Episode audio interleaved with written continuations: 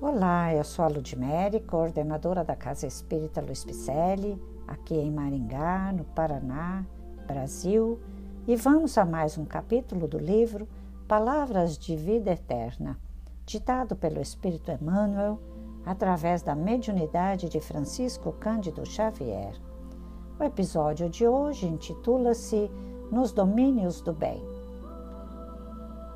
Paulo nos disse: mas nada quis fazer sem o teu parecer, para que o teu benefício não fosse compor obrigação, mas espontâneo. Que bom. Vamos à reflexão de Emmanuel. É das leis evolutivas que todos os agentes inferiores da natureza sirvam em regime de compulsória. Pedras são arrancadas ao berço multimilenário para que obedeçam nas construções.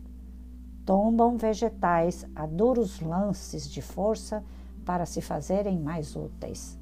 Animais sofrem imposições e pancadas a fim de se entregarem à prestação de serviço. Alcançando, no entanto, a razão por atestado de madureza própria, o espírito é chamado ao livre-arbítrio por filho do Criador que atingiu a maioridade na criação. Chegado a essa fase, ilumina-se pela chama interior do discernimento para a aquisição das experiências que lhe cabem realizar, de modo a erguer seus méritos, podendo, em verdade, escolher o caminho reto ou sinuoso, claro ou escuro, em que mais se apraza. Reflete, pois, na liberdade íntima e pessoal de que dispões para fazer o bem amplamente, ilimitadamente, constantemente. Escrevendo a Filemon, disse Paulo: Mas nada quis fazer sem o teu parecer, para que o teu benefício não fosse como por obrigação, mas espontâneo. Assim, também o Divino Mestre para conosco. Aqui e ali, propõe-nos de maneira direta ou indireta ensinamentos e atitudes, edificações e serviços, mas espera sempre por nossa resposta voluntária, de vez que a obra da verdadeira sublimação espiritual não comporta servos constrangidos. Muito significativa essa parábola. Essa parábola de Jesus em Paulo, que Paulo nos transmite, foi maravilhosa, porque nos convida nos domínios do bem a fazermos mais, né? para buscar mais obras, não como por obrigação, mas espontaneamente, da nossa parte, mas de coração aberto.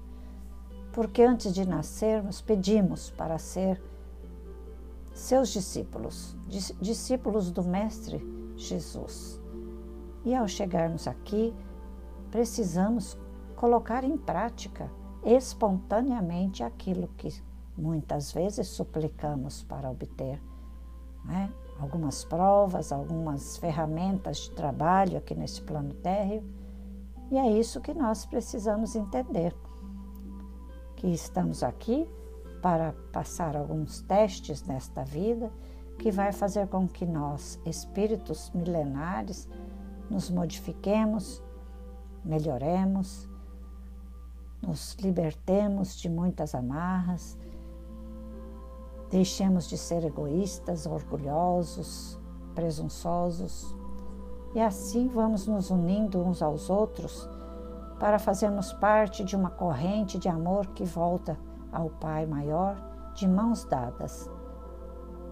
E eu te convido para fazer parte da nossa, das nossas campanhas, dos nossos estudos, que estão lá no nosso site www.celpifempicele.com.br E é por isso que eu estou aqui fazendo leituras de livros e mensagens dessa doutrina espírita, que vamos entendendo melhor esse espiritismo libertador, essa doutrina que nos fascina de tão linda que é, o espiritismo redivivo, que nos traz mensagens codificadas por Allan Kardec, trazidas também por espíritos de escola aos nossos médiums, que são fazendo parte, que são libertadoras, fazendo parte de uma doutrina que nos eleva.